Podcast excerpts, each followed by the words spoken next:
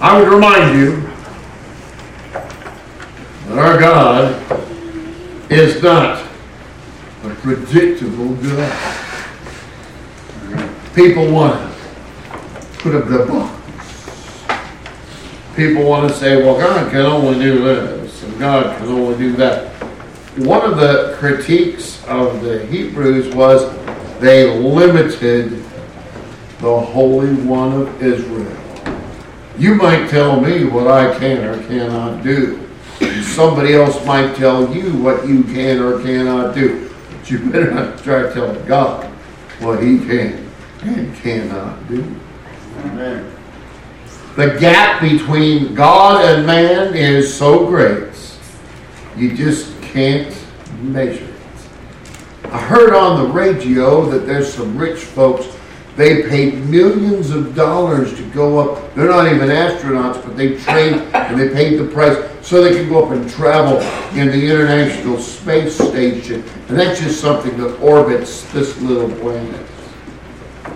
But the God who made the universe, He didn't ask for our advice. Not long ago, Marcia and I were at a funeral for a fellow who was an engineer. And some people just ought to know better than to make a crack like, yeah, he's up there helping the Lord design those mansions. What? Get real. Get real. We have an over exaggerated opinion of ourselves, and we think we're going to help the Lord out. Isaiah 55, verses 8 and 9, the Lord says, For my thoughts are not your thoughts, neither your ways my ways, saith the Lord. For as the heavens higher than the earth, so are my ways higher than your ways, and my thoughts than your thoughts. We've been looking at that passage and thinking in terms of our great God. And we also, one more time for now, look at uh, Psalm 92, please. Verse number 5. O Lord, how great are thy works, and thy thoughts are very deep. We've talked about the fact that God, many ways, many times, He operates in a way that would seem impractical, like the deal with the net versus the nets, like the folks who walked about Jericho. We talked about how unlikely it may have seemed when certain happy accidents took place. Abraham's servant went and he said, Now, Lord, I, it would take me forever to try to find a bride for Isaac. How about when I go for the water, I'll ask and somebody else will have a sign back. And just as the words were coming out of his mouth,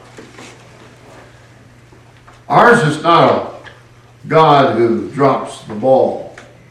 He's a God who is pleased to provide just in time. Mm-hmm. He may not come in the time you expect but it'll be at just the right time, just the right way. Or a man who says, I got my bow, I got my arrow, I might as well let an arrow fly and wing it. That arrow found the mark and took out a wicked king named Ahab. It only took one arrow, but it was the right arrow, fired at the right time, the right target, and it found its mark. Or Peter the fisherman. I like to talk about Peter because Peter was impetuous. Peter would open his mouth and do some things and then realize, I messed up. I got room to grow. I got things to learn. I can relate to him. I hope you can too. And when Peter said to the Lord, uh, uh, folks are asking about paying the taxes. Uh, how are we going to do that, Lord? The Lord says, go to the water. Throw in your hook. First fish you catch, open his mouth. There's a coin. Use that to pay the taxes. Can he do that? He can and he does. That's how our Lord operates. And last week we talked from the 11th of Numbers about how it is that the Lord does the unpredictable. Out in the middle of the wilderness, the Hebrews, they whined, we need water. God gave them water. They whined, we need food. He gave them food. He gave them angels food. But they said, we want some meat, something we can sink our teeth into. And when Moses went to the Lord about it, he said, Now, Lord, I, I think I know how you work here. You're, you're, you're thinking plan ahead. Go with the land animals. That's okay. You don't have to do it that way. Uh, there's also plan B. You might talk about the water animals. And the Lord had a plan C. He gave them the air animals. He fed them the quail, the prairie chicken. I'd like to think I've saved the best for last because he doesn't just do the impractical, as Ben would call it, the unlikely, the unpredictable. Sometimes he does the impossible. We call that a miracle.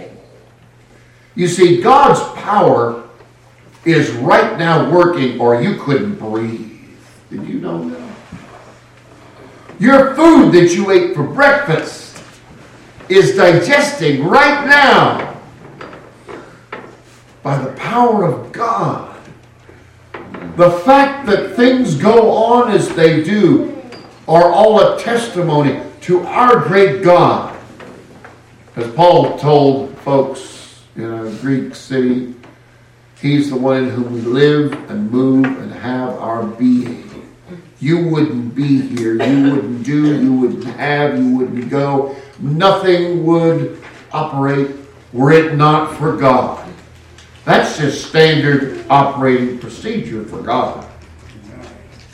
But sometimes He does more than that which is a wonder, a marvel, a mystery. Sometimes He does something that is a miracle.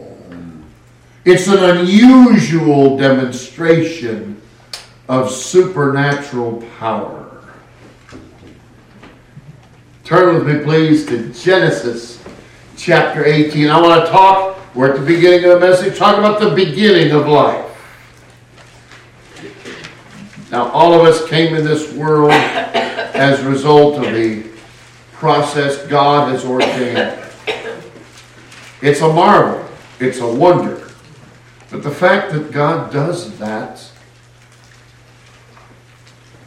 all the time in that way, we recognize that it's God's power. But what if He did something that's an unusual thing? This is not the way that He usually does this. Only God can do this. With man, it is impossible, but not with God. So it says Genesis chapter 18. God had promised an old man. You know, age is a funny thing, it creeps up on you.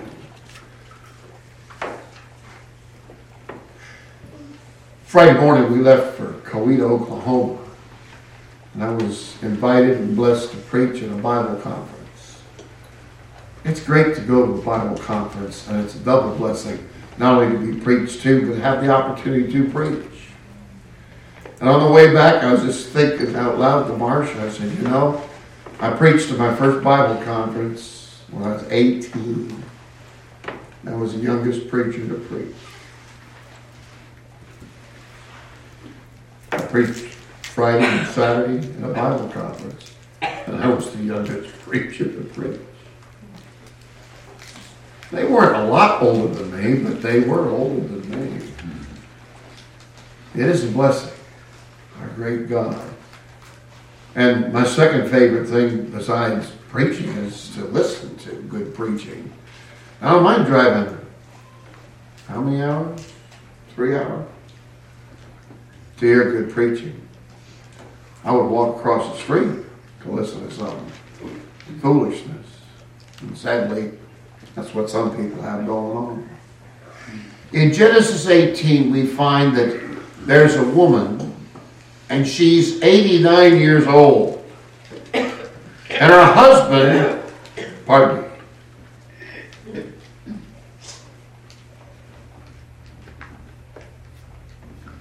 He's 89. Her name is originally Sarai, now Sarah.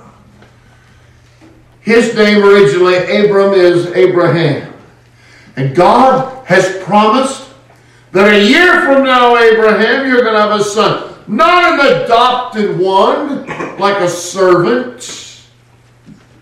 Not one that came about because of your trying to wheel and deal and you get an Ishmael.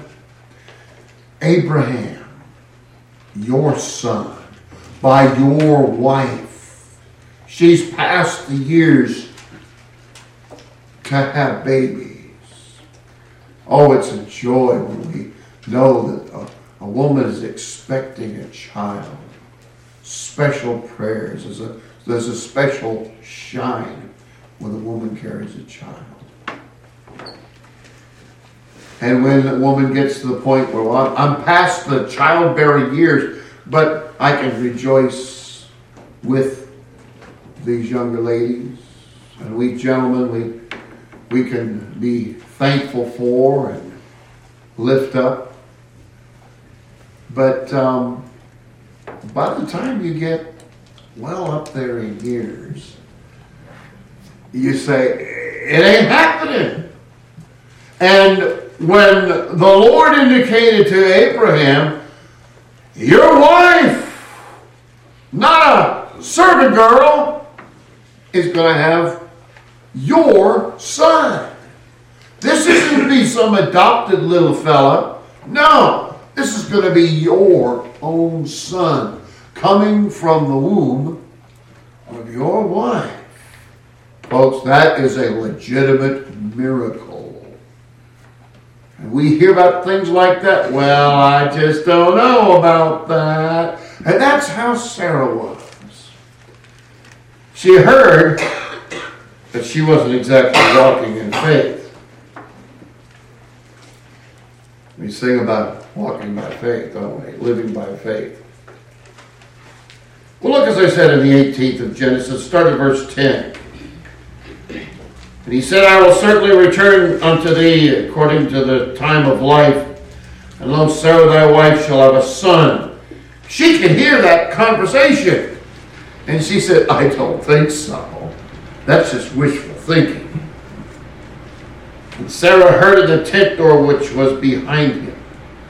Now Abraham and Sarah were old and well stricken in age, and it ceased to be with Sarah after the manner of women she wouldn't be needing to make any little booties for her little ones. Therefore, Sarah laughed within herself. Oh, you're right. Say, after I am waxed old, shall I have pleasure, my Lord being old also. And the Lord was there. By the way, if you laugh at what the Lord says, if you try to make light of what God says in His Word, I can't help you. Nobody else can. Lord help you to let you know that even though some things are impossible with men, they're not impossible with God. He speaks and it is so. He spoke this world into existence. And he made the plants and he made the animals and he made folks such that their seed was in themselves. He hasn't had to recreate the plants because the seed was started and the flowers you see today, the trees, we talk about the birds, we talk about the fish, we talk about everything else. Every living thing is a descendant of something that God made with the capacity to reproduce from the beginning. God's not making a new species. God's not coming up with something new in the physical world. He did it and set it in place, and it is a perpetual thing, generation after generation. But when God is pleased to do something so marvelous, so fantastic, is anything too hard for the Lord? And that's a sermon by itself, isn't it? If you think that you can suppose a thing that would be too complicated for the Lord, you need to fix your thinker. At the time appointed, I will return unto thee according to the time of life. Sarah shall have a son. Now, we don't like to get caught with our hand in the cookie jar, do we? We don't like to be found out with our sin. And so, when that word came down, Sarah immediately said, Oh, I didn't, I didn't, I didn't, I didn't laugh. Yes, she did. And Sarah denied, saying, I laughed not, for she was afraid. He said, Nay, but thou didst laugh. Turn ahead to chapter 21. Now, the funny thing about laughter, we have a saying, he who laughs last, laughs best. You know who always gets the last laugh? The Lord. I want you to see that. In Genesis 21, the first six verses. And the Lord visited Sarah as he had said, and the Lord did unto Sarah as he had spoken. He wasn't fooling around. It wasn't just wishful thinking when he said that. He said, would it be something if, no, he said, this is going to happen. Better know that, lady. You're going to be given birth. You're, you're going to have a son to bounce on your knee a year from right now. And of course, to herself, I don't think so. I, hey, I know how these things go. I've known a lot of women and I know a lot of stuff about the way things are, and that just doesn't happen. Well, it doesn't by natural process. But we're talking about the God who can and does work miracles.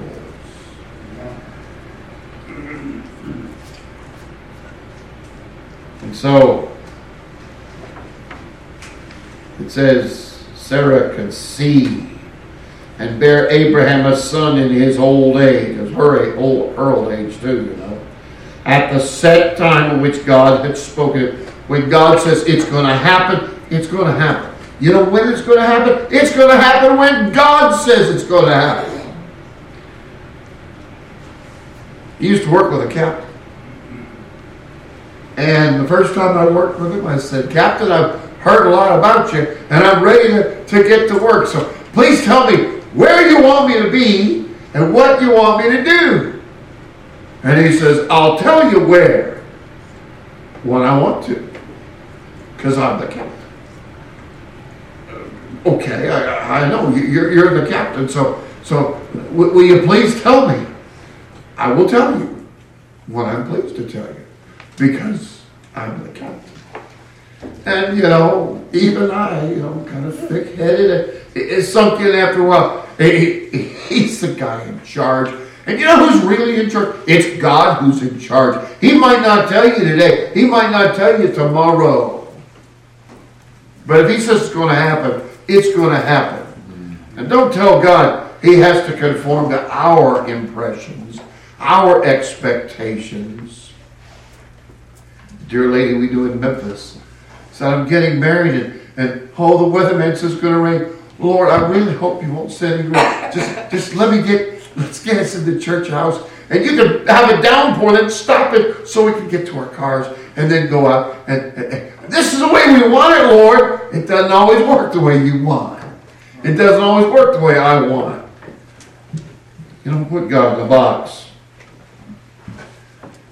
And Abraham called the name of his son that was born to him, whom Sarah bare to him Isaac. And Abraham circumcised his son Isaac, being eight days old, as God commanded him.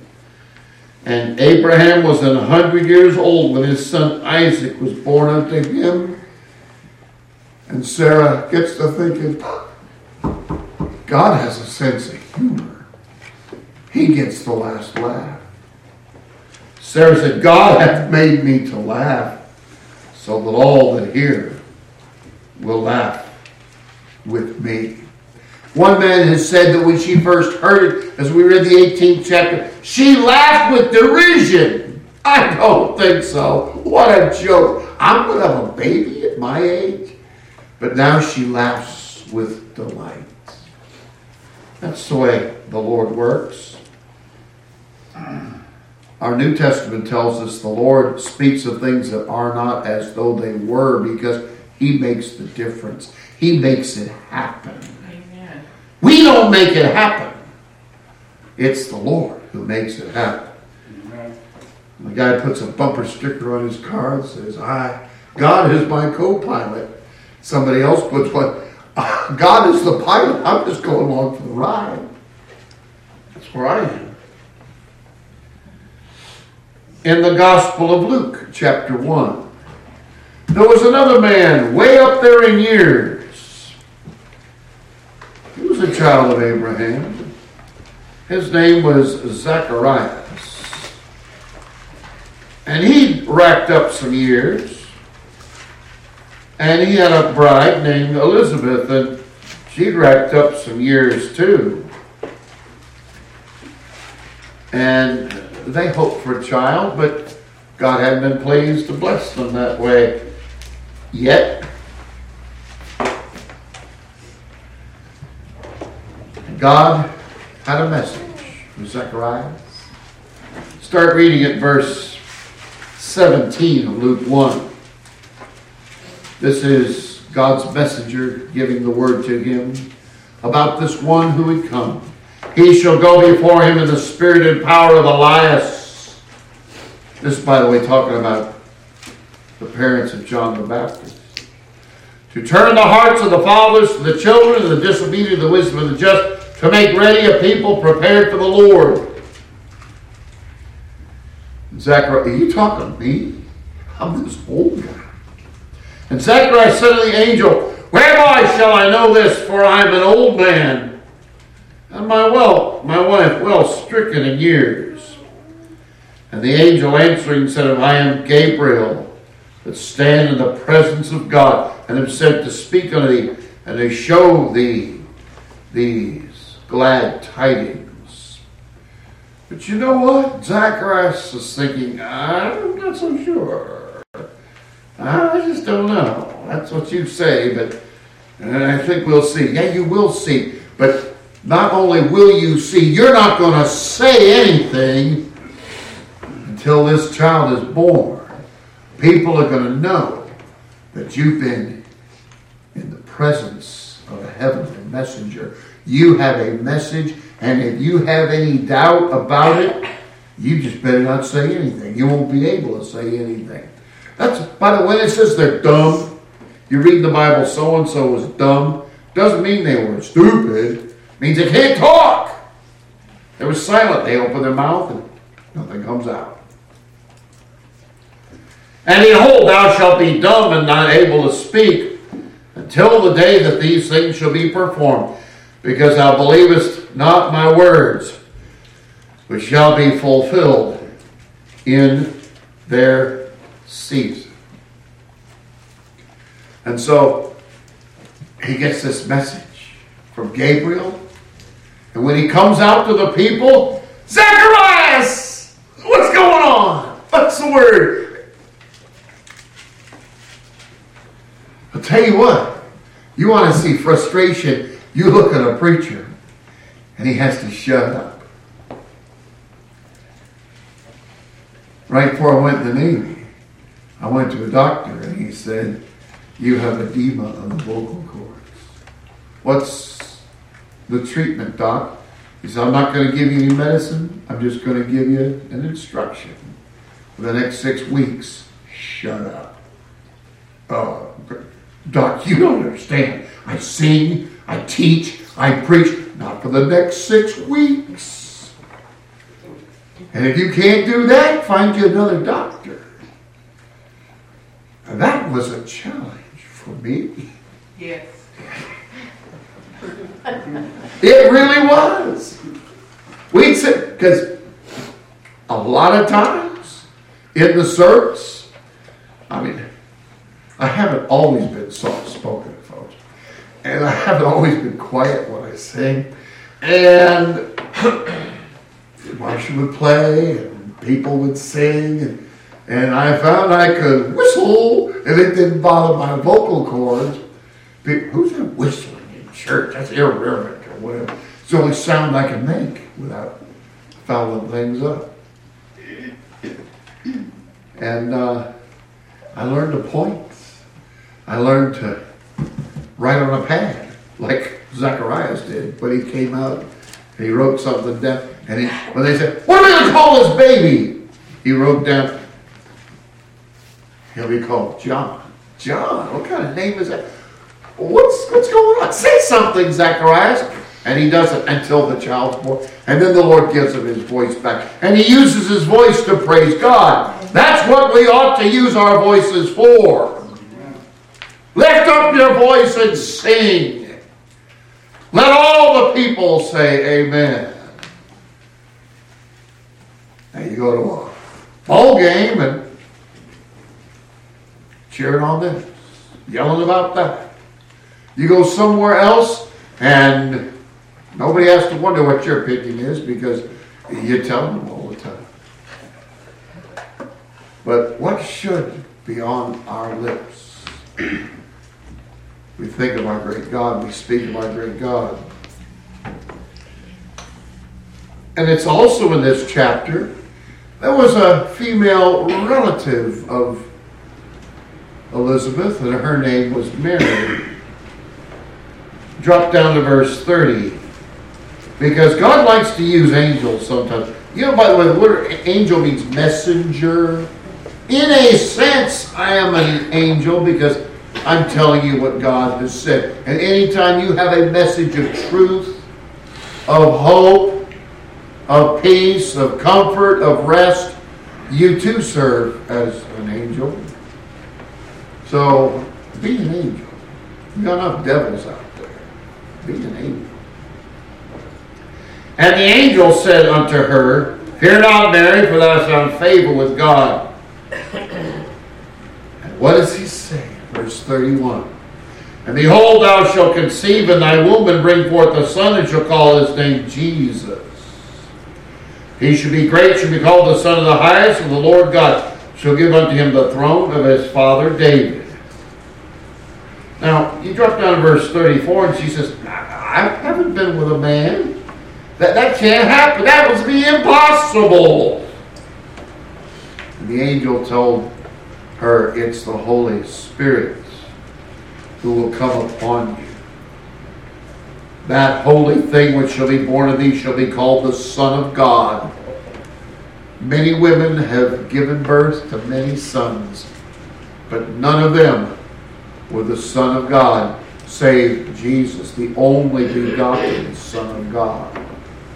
When Eve gave birth to Cain, you know what she said? I've gotten a man from the Lord. Uh, but Cain wasn't very godly, you know, was A very special son. We, children of God, we're children of God by regeneration. We're children of God by adoption. But Jesus Christ is the only begotten Son of God. No one else. Never has been one, never will be one, never could be one. So we talk about the beginning of life. And then very quickly, I would remind you about the end of life. You see, God is the author of life. He is the giver and the taker. As Job said, the Lord gave and the Lord takes away. Blessed be the name of the Lord. Are you there in your mind, in your heart? In Genesis 22. That same child given to Abraham and Sarah, this child of promise. God says in the 22nd of Genesis, you take your son, your only son, Isaac, the one you love, and you sacrifice him.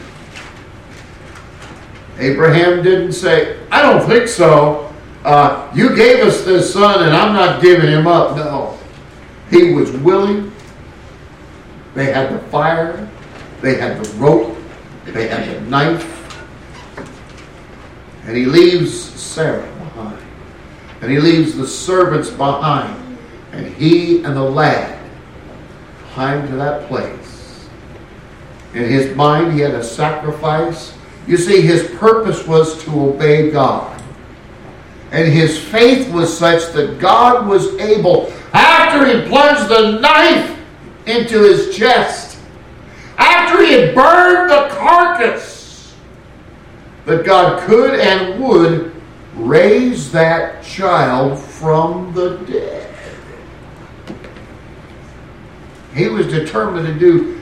You see, some people, I believe this, but, but not that. We read this morning in Sunday school about the fellow who said, Lord, I believe, bless, uh, help my unbelief. We're a mixed bag, aren't we? We'll believe some things, what's easy to believe. This kind of, sort of, and this, I don't think so. Abraham went all the way with the Lord. He had a whole heart to serve God. And that's the ideal for us. Don't be a chicken when it comes to serving the Lord. Wholehearted faith. Our confidence in God should be likewise demonstrated. For you see, when you truly believe in the Lord, when you truly understand that He is God and there is none else, to obey means you do what God will say. You say, Well, I don't understand it. Do it anyway. We took up an offering. Brother, do you happen to remember how much it was? One thousand one hundred and twenty-five dollars. Eleven hundred plus dollars dollars given by faith. It didn't drop out of the sky, now did it? We were moved to give. We did something by faith.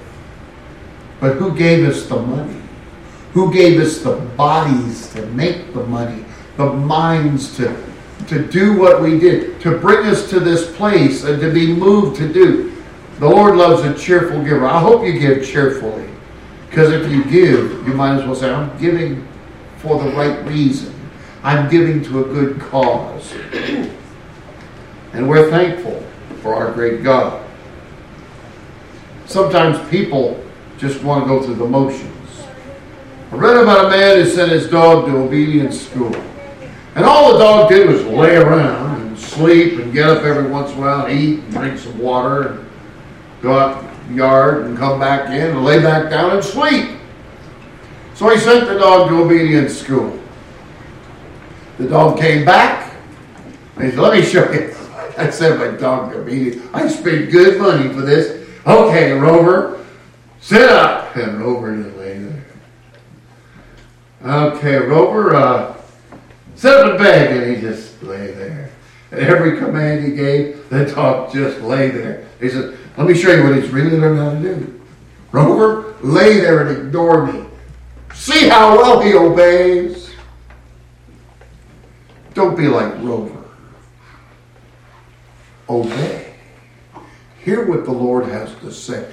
He is the one who does those things which seem impractical to us. They might be unlikely to our way of thinking. They might come across as unpredictable. They might even seem impossible. But that's the God we have. And He hasn't changed.